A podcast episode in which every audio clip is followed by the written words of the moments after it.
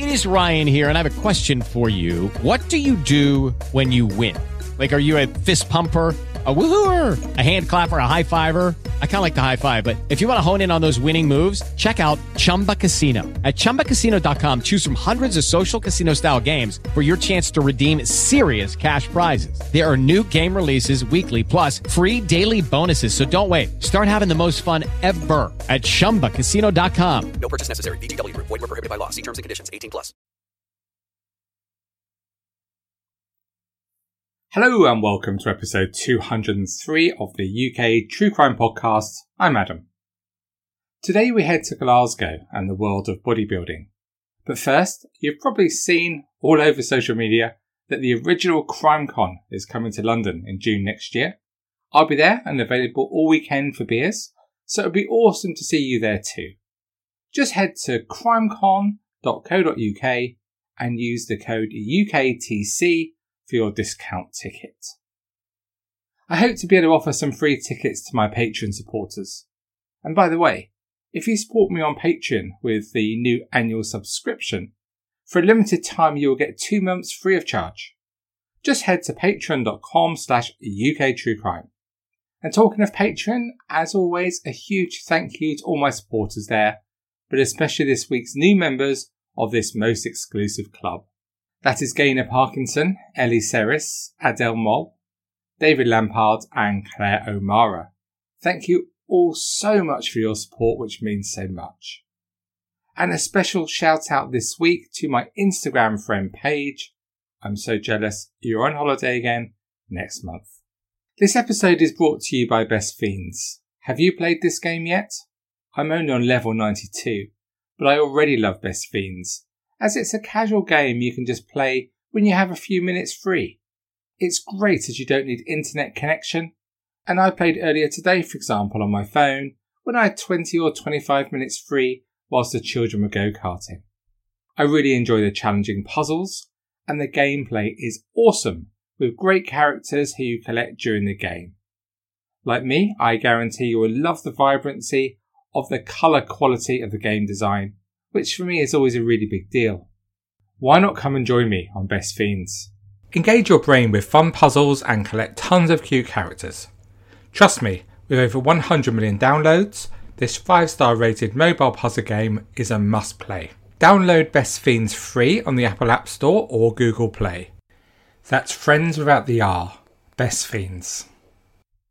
This episode is sponsored by BetterHelp. 2020 has been a pretty tough year for all of us, and many of us are struggling in certain parts of our lives. For me, it's been finding the right balance of spending time at work and with family and worrying that I'm failing in both. Whatever is interfering with your happiness, BetterHelp will assess your needs and match you with your own licensed professional therapist. To be really clear, it's not self-help. It's professional counselling in a safe and private online environment. No more of that sitting in unwelcoming waiting rooms, and you don't want to wait around once you've made the decision to go ahead, so you can start tomorrow. And you can schedule weekly phone and video sessions and contact your counsellor anytime. What's more, it's more affordable than traditional offline counselling and it's available worldwide. I want you to start living a happier life today. As a listener, you'll get 10% off your first month by visiting betterhelp.com slash UK.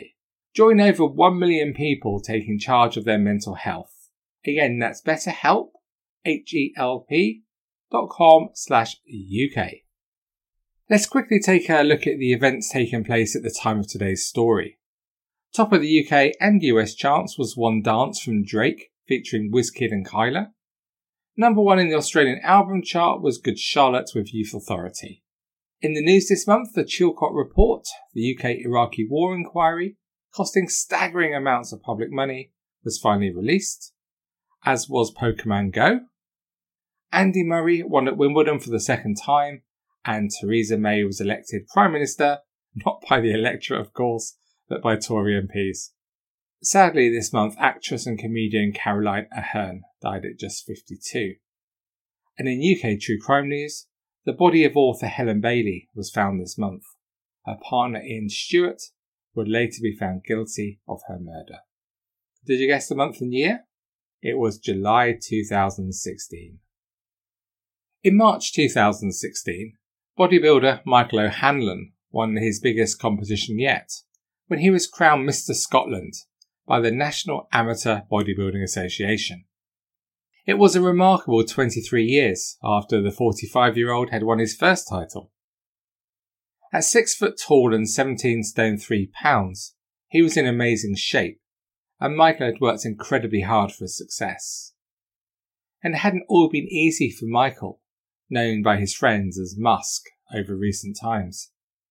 In 2013, he'd been made bankrupt and his wife was on the verge of leaving him when he also received a very harsh seven months jail sentence. Michael spent a lot of time working out at the gym, as you'd expect, and he'd been taking a lot of supplements containing large amounts of caffeine. As this kept him awake at night, he started to see what would help him sleep, and so he began taking diazepam, taking at least 10 tablets at a time after working out. To do this, he began buying in bulk, and then he began sharing it with some friends. He denied this was dealing as no money was involved and ever changed hands, but this time in court he came up against a particularly strong judge who showed no sympathy and sent him to prison. But when we joined the story in July 2016, things were going much better. He was now Mr. Scotland and he was engaged to his fiancée Elaine and they were due to marry at a Scottish castle on the 15th of August that year. Eileen too had not had an easy time, including in 2014 when masked men broke into her home, stealing significant amount of cash and jewellery and leaving her with facial injuries. Police made several arrests, but the investigation collapsed when Eileen was unable to identify the suspects. But that was all behind the couple now, and they had loads to look forward to. Michael had previously worked as a head door steward at a Glasgow nightclub, but now the couple ran two bodybuilding shops in Falkirk and Glasgow, and Michael's success in becoming Mr. Scotland was surely going to be great for business. The second shop had only recently opened, and speaking about that to the Falkirk Herald newspaper, Michael said, I've been involved in bodybuilding since I was 15. When I was at school, I was this skinny guy, so I started going to the gym, and things just went from there. Michael was a really popular man, known for being super helpful to anyone looking for advice on developing their physique. And Eileen's friends commented that they'd never known her to be happier than she was now with Michael.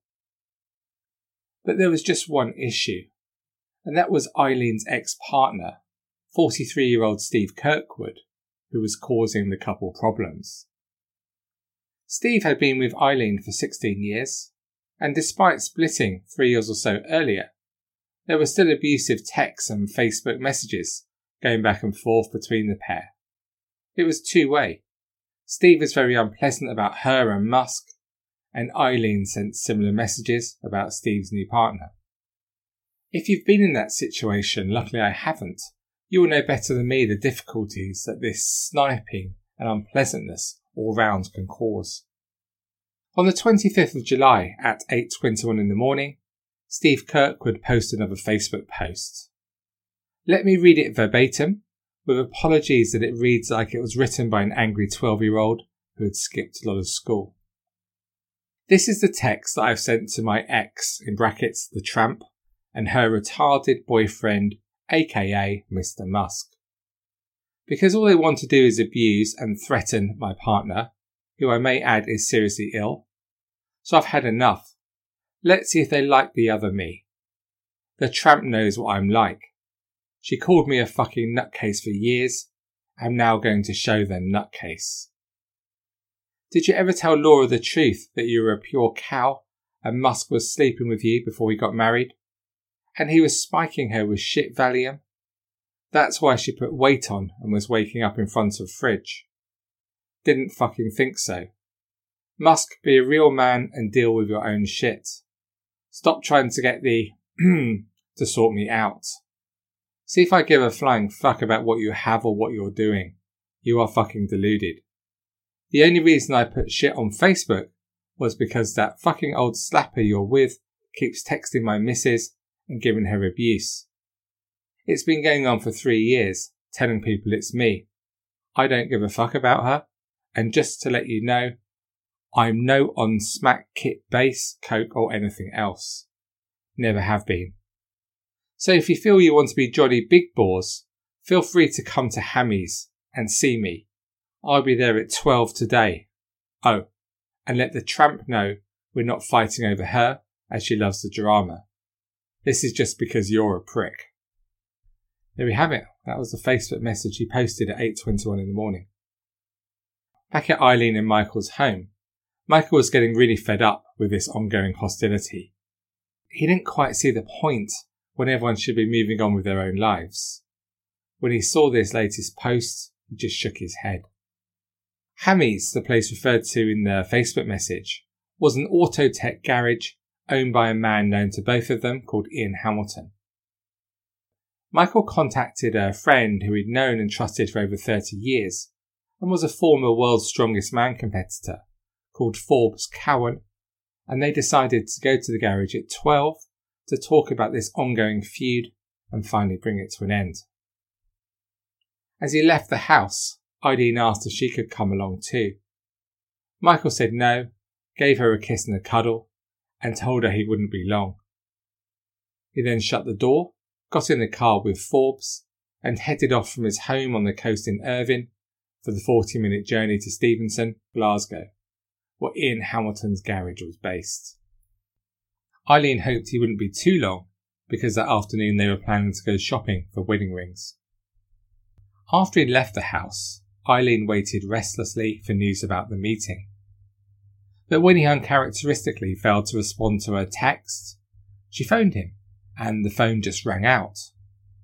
At that stage, Eileen phoned the garage, where she was told that something had happened. Without waiting to hear any more, she got in her car and raced to the garage. When she arrived after a journey that seemed to take forever, the garage and the area around it was cordoned off. Eileen ran straight through the cordon, and she could see that Michael was on the ground. His friend Forbes was holding him. She tried to get to him. The police said that she couldn't. It turned out that Michael had been stabbed four times. There were two to the left side of his chest and one to the back of his right shoulder. Neither of these were life threatening. But unfortunately, the fourth stab wound was in Michael's abdomen and had cut two major blood vessels to his legs, which caused massive internal bleeding. And at just 45, with so much to live for, Michael O'Hanlon died of these injuries on the industrial estate in Ayrshire. As this horror was happening, Meanwhile, at the Muscle Junction shop in Paisley, owned by Steve Kirkwood's stepson Derek, the door opened and in came Steve Kirkwood. He was shaking and clearly in a state of some distress. He embraced Derek, telling him and a customer who was in the shop that he'd been fighting with Musk, adding, I think I've killed him. He then asked for a set of clothes identical to the jeans, dark t-shirt, and Timberland boots he was wearing, and for some money. He said it had all kicked off, and he'd stabbed Muskie, and the blade used was in his car. Shortly afterwards, Kirkwood gave himself up to detectives. Ian Hamilton, the owner of the garage, was interviewed by detectives, and he said it was around midday that he was eating his lunch when Kirkwood walked into the office. Shortly afterwards, Michael and Forbes Cowan arrived. Hamilton said, and I quote, Mr. Cowan entered the office first and requested for Mr. Kirkwood to come outside. There were heated words exchanged between the two of them, and Mr. Cowan attempted to remove Mr. Kirkwood. Mr. Kirkwood told him, It's got fuck all to do with you, it's to do with his fucking stupid bird. Michael then charged through the door with his head down and came at Stephen. They tussled. It was a scrummage. It was a wrestle for five seconds. Michael backed up out of the office, stumbling backwards, and at that point, I saw Stephen had a knife in his right hand.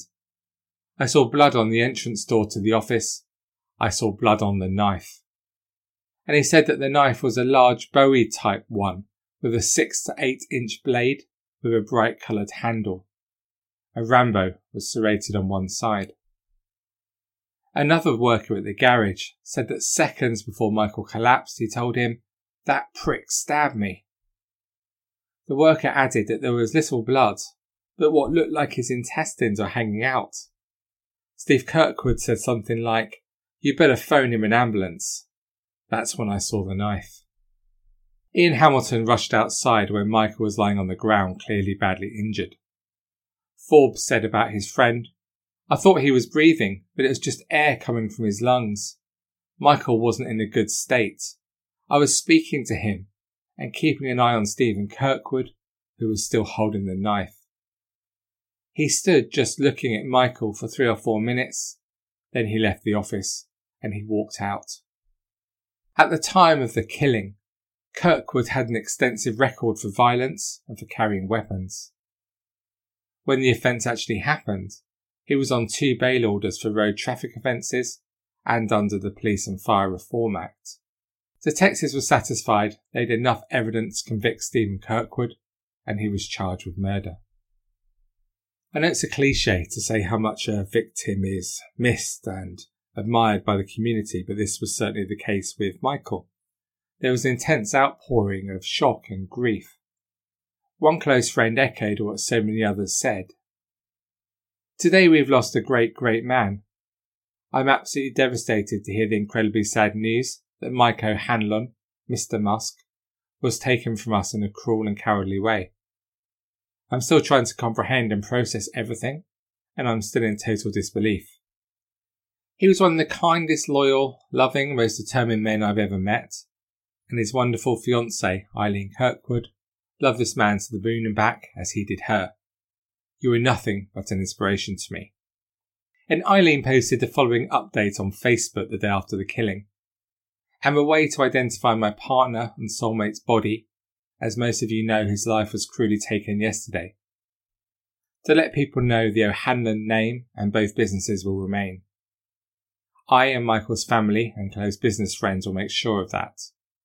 I will stay strong for my man, and although we didn't get to make our wedding day on August the 15th, my name will still change to O'Hanlon. At his trial, Kirkwood confirmed that he had posted on Facebook the day Michael died and asked Michael to meet him at HK Autotech at midday. He said, I wanted to talk to Michael O'Hanlon. I didn't want any hassle. He said that after he walked into the garage office, Forbes Cowan came in and, quote, just started shouting. He continued, Out of the corner of my eye, I could see Mr. Cowan throw a punch and grab the back of my jacket. According to Kirkwood, he was by now down on his right knee, and this is when Michael came into the office and both men attacked him with punches. He said, I felt a jagging sensation on the left side of my back coming round to the front. I thought they were going to kill me. I thought they were trying to stab me. At one point I pushed back and I saw the knife on the floor behind my left foot. I grabbed for it and swung it round behind me. When asked how many times he did this swinging gesture, he replied, I don't know, maybe about half a dozen. He continued, Forbes Cowan backed away from me. I ended up on my feet and Michael backed away towards the door. I edged out and that's when I saw Forbes Cowan handing Michael a pickaxe shaft. He claimed that he was hit on the hand and arm by the shaft as he tried to protect himself. And after that, Michael went to sit down with Mr. Cowan. He said at that time, I thought that Michael was having a heart attack. The pickaxe handle was by his side. When asked in court about what he had said in the shop straight after the killing, Kirkwood responded, I don't know what was said in the shop. I wouldn't have said I set about anybody. When I left the garage, I didn't know what had happened. Musk was having breathing difficulties. I didn't think I'd struck Musk with the knife. I never attacked them. They attacked me, so why should I tell someone I barely know that I've just attacked him? I didn't know until 15 minutes after I left the shop that Michael had been stabbed, and I didn't know until 3:45 p.m. in my lawyer's office that he had died. At the end of the trial, in summary, Kirkwood's QC said, He used what force he thought at the time was necessary to stop these two big powerful men, each of whom had expressed aggression towards him. My client has severe arthritis. These men were not just looking for violence, but serious violence. Mr. Kirkwood could only escape by going through these two men. There was no conversation about resolving any issue. They intended to do violence and wicked violence to my clients. These are men of such height and strength that if these two came through a door aggressively, anyone would be thinking, this is it, I'm in for it. Although Kirkwood was originally charged with murder, the jury at the High Court in Glasgow unanimously convicted him of the reduced charge of culpable homicide under provocation, and he was sentenced to 14 and a half years behind bars. Judge Lady Rae told Kirkwood the background to this incident appears to have been an exchange of the most insulting and abusive communications between you and your former partner. Each participant was, in my view, as bad as the other, and it is frankly astonishing to see adults behaving in this way. The consequences were tragic, leading to the death of a much loved man. What is clear is you challenged Mr. O'Hanlon to a fight. You set the place and time. You then went armed with a lethal weapon. You were armed, and in the course of the fight between you and Miss O'Hanlon, which lasted no more than 30 to 60 seconds, you stabbed the deceased four times, causing very serious and fatal injuries. You now, I am told, express some regret for the killing, although somewhat belatedly, I suspect, and that regret is directed more towards your predicament rather than real remorse for what you did. As you gave evidence, I detected no remorse whatsoever for causing the death of another human being. You seemed intent on placing the blame on everyone else rather than yourself. As Kirkwood was led away to begin his sentence, he mouthed to his partner, I love you. I'm sorry. Speaking after the verdict, Michael's niece, Haley, said, Stephen Kirkwood is an evil man. I hope he rots in jail for the rest of his life. Speaking outside court afterwards, she added, He's nothing but evil. He's always been evil. Any human right should be wiped away from him. He's an arrogant man. He just sat there, shaking his head. And Michael's sister Janice said, Michael never sent any of those texts. Michael was a big softy. Bodybuilding was his life, and if Stephen Kirkwood hadn't killed him, he would still be competing. It chilled me to the bone, listening to what he did to Michael. Michael's fiancée, Eileen Kirkwood, who has now changed her name by deed poll to O'Hanlon, was not in court to see Kirkwood sentenced. In November 2017, Kirkwood's sentence was cut from 14 and a half years to 12. The appeal judge said, While we can understand that for the deceased family it's unlikely that any sentence can be described as excessive, we are persuaded that some weight should be attached to the jury's view as to the appellant acting under provocation. So, what do you make of what we've heard today? My first thought, however unpopular this is, is why are these grown adults making appointments have fights? Is this really how some people choose to resolve their differences in their 40s? In fairness to Michael, maybe he was just trying to end the rift between his fiancée and her ex partner, and he thought it was time to talk it through before the upcoming wedding. He wasn't a man of violence. And how about the way that Facebook was used to exchange insults publicly, no doubt adding fire to the dispute? No doubt most of us have seen similar behaviour or even been involved. But isn't it just a little bit pathetic? Maybe more than just a bit. But then childish threats are a world away from murder in cold blood, and Michael can't have thought for one moment he was in danger of losing his life and future on that fateful day. From all I've read and heard, Michael O'Hanlon sounds like a really nice guy, genuinely nice guy, helpful, polite, and described so often as a real gentleman. With so much to live for, why did he put himself in the position of responding to a man like Kirkwood, who had a track record of violence and carrying weapons? I find that hard to understand, do you? But maybe due to his physique, he felt that nobody would try to attack him. So we now have a man with everything to look forward to dead at 45, leaving behind a distraught fiancée and devastating friends and family. It all just seems so pointless. And as for Kirkwood, well, why take a knife to a confrontation? At 43, you'd have thought he'd have realised that nothing good was going to come from that decision. Now he leaves behind a partner, friends, and family while he spends time in prison. It's hard for me to comprehend the decisions he took, but I suppose he has plenty of time in his cell to ponder his actions. Thank you for listening to this episode of the UK True Crime Podcast. To discuss this story or any other aspects of UK true crime, please join almost 42,000 of us at the Facebook group.